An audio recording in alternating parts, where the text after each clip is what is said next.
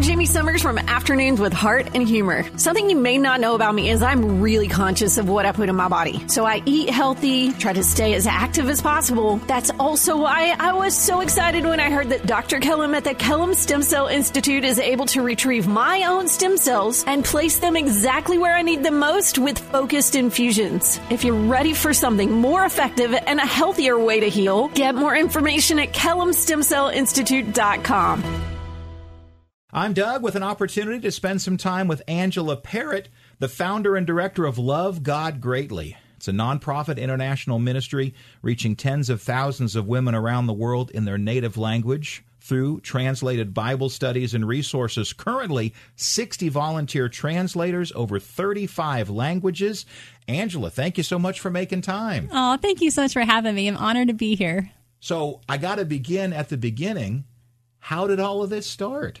Yeah, so it really just started a very simple way of just a young mom with two little kids at home, 16 months apart, and just really having a need to be in God's Word and have uh, community around her. And so, really, like how God does, He takes our needs and just makes something more beautiful and better uh, from that. But really, that's how Love God Greatly started, is just as a mom, my own struggle of needing to be in community, needing to be in God's Word, and needing to, you know, find that community and have an opportunity to be in God's Word. Did you have any idea back then that it was going to be what it is now? Oh my goodness, no, not at all. God has literally just expanded it in ways that there have been times, I'll be honest with you, that I was like, okay, Lord, you can slow it down a little bit. Like it's a little bit going a little bit crazy right now. So, yes. Well, talk about the importance uh, for women, especially for moms, to stay connected. I know from what I imagine, I yeah. obviously am not a mom, but remember the time when my kiddos are younger and my wife is just we're both sleep deprived. There's so much to focus, like you think your spiritual thing is like bottom on the list. And that's really where we come in. I mean, that was my life, right? Of having little ones and being exhausted and knowing I knew I needed to be in God's Word. I knew I needed community. But how do you do that when you're just, like, like you said, sleep deprived and having a hard time? And that's really Love God Greatly is we are a Bible study ministry that honestly doing our studies takes 15 to 20 minutes a day. We use a very simple method called the SOAP method of, you know, getting women into God's Word. And really, the, the simple method really stays with us as moms throughout the day. So as we're cleaning the dishes or going to work or walking our kids or you know taking care of them, I mean, we can still meditate on what we had the time we had been in God's word earlier that day.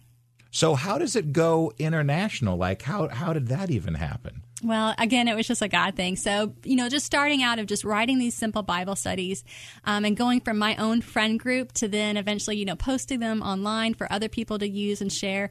And then in that posting online, then there was actually a missionary, Aderne. Uh, she and her husband were missionaries in Venezuela, and she was actually taking our studies and translating them into Spanish and then using them with the women that she was working with in, in Venezuela.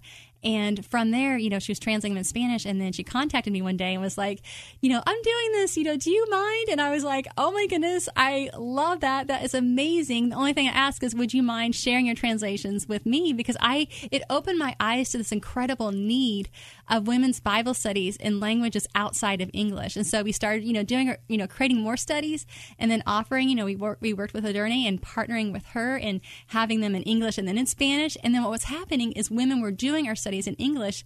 And then they realized, hey, I love these studies, but I would love to have these studies in my native language so I can also reach women in my language with God's word. And so, study by study, God just kept bringing the translations. I mean, honestly, the point, the last two years, I've told my international director, Viola, I'm like, hey, we're not going to actively seek out any more languages. and God's brought like 16. He's brought like eight each each year. And wow. so it's just been, it's been beautiful. It's been amazing. And honestly, it's just God at work around the world. That's incredible. Congratulations and kudos. That's awesome. And then I could imagine that the ability not only to customize what's done in the individual language, because mm-hmm. I have some knowledge of other languages, and I know sometimes there's the direct translation that doesn't carry the meaning, or there's these idioms or yes. things that don't work in yes. that culture. So yes. that's yeah. got to be a great improvement over just a literal translation. Yes, yes. And it's been fun. Sometimes some of our, you know, devotionals or blog posts and just the translators coming back to us and be like, what what does this mean exactly? What does this word mean? And so that's been kind of kind of fun. So now your ministry partnered with Thomas Nelson to release "Love God Greatly" Bible, but we're going to talk about the Mm-hmm. newest release, the Young Women Love God Greatly Bible. And I'm so excited about it. So I'm a mom of three girls. I have a 16 year old, a 14 year old, a 10 year old, and we are in the midst of this generation of just wanting this next generation to know God's word. And so it's been an honor to partner with Thomas Nelson, creating this Bible that's unlike any other Bible out there. Um, not only is it beautiful to look at, um, but is beautiful also in just the content. And so we've been very intentional of wanting this next generation of girls, obviously, to increase their Bible knowledge, right? We want to increase their Bible knowledge, but then we also want um, to move them from Bible knowledge to actually loving God greatly, that heart knowledge, that living the, our faith out. And so we've done that in a lot of just unique features included in this Bible. For example, we have um, heroes of the Bible. So again, like just you know heroes a lot of us know about, like Abraham or or Ruth or Sarah, uh, talking about taking their lives and talking about God's faithfulness in their life and showing this next generation, look, this is how God was faithful in their life. But then we go beyond that and show them, listen, even after the Bible was done and finished, God's faithfulness was not. He's continued to be faithful. And then what we do is we look at church history, which a lot of the next generation, including even myself growing up, didn't really know a lot of church history and how God's been faithful through, through the generations. And so we point to other women through church history, through different time periods, through different areas around the world, and say, look how God has been faithful in her life. And if God's been faithful in the Bible and he continues to be faithful in church history, he's going to be faithful in your life too. And we've all went through hard times, right? This next generation, there are so many issues that they're having to face.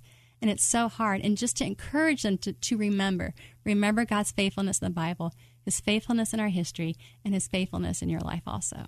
That's beautiful. Of course, we know God's word is timeless, but I can totally feel that the things that you do to connect to a specific generation with the extra stuff in there is Yeah. huge because sometimes they just get they get a bible and they start reading it and depending on the translation they're a little lost i have been in the past too Yeah, and that's what's great about our Bible is we have Bible reading plans for every book of the Bible. So if it's the first time they've ever been in God's Word, they're not alone. We have a we have a Bible reading plan. The, the SOAP method is a very simple yet effective way of just having them learn to dig into God's Word, read it for themselves, apply it to their lives, um, and just live. And really, with the challenge of living it out. You know, living God greatly um, in their lives and stuff. So bible literacy. Talk about that from uh, a, a domestic a us perspective Yes. internationally? Both right? I mean really we want this next generation. We have a generation of, of young women growing up that we want to make sure that they are bible literate. So we have kind of our own campaign right now going on with the young women's bible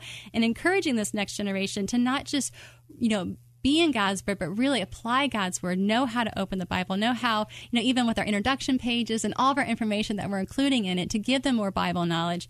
Um, but then, of course, with a ministry of the Bible uh, literacy as far as getting women in God's word and all these other native languages um, to know that God knows them, sees them, loves them. What would you share as as as a takeaway or something for what you've personally uh, learned through this whole experience that might be an encouragement to others that are feeling like maybe they want to start a ministry or maybe they want to pursue what God's called them, but they've come against resistance and they're like, oh my gosh, how do I get to where Angela is? Like, wasn't she just a golden path the whole time? Or Oh my goodness, it has not been a golden path at all. It is a daily dying to self. It is a surrender. It is a living by faith. And you know, so many times in your life, it's so easy, right? It's so easy to know it in your head, but it's so hard to live it out in your life. And when we're called to live our lives based on, you know, what, you know, we want to live our life based on what's seen, but we're called to live by faith. And that's so, you know, it's so hard to do, to, to apply it. But that's what I would encourage anyone, um, you know, if God is calling you to something, you know, trust Him in that calling, move forward in faith, um, and just realize that, you know, you don't have to go from zero to 60. I mean, even though it may be sometimes looking at Love God Greatly, it looks like we went really fast. I mean, there, it, it still took years and there was a lot of sacrifice. There's a lot of obedience. There was a lot of just, um, just surrender. And truly, the whole motive behind Love God Greatly is just, you know, out of love. Want, you know, our love, you know, for the Lord, and then encouraging other people to know God so that they can also live lives that love Him too. Because you knew that God was calling you to this, so hopefully that can temper some of the resistance or the challenge that may, that may have been faced. I would guess. Yes, and that, and don't discourage with resistance because honestly, like, I mean, unfortunately, we're in a battle. right? We're in a battle right now, and, and we can't be naive to that. And so, yes, it can be hard, and yes, there's definitely resistance, but God is greater. And again, that goes back to our in our uh, Bible history and our church history that God is greater, and we will persevere. But yes, it is hard, but keep keep pers- moving forward and keep persevering and keep clinging to the Lord because He is with us and He will help us.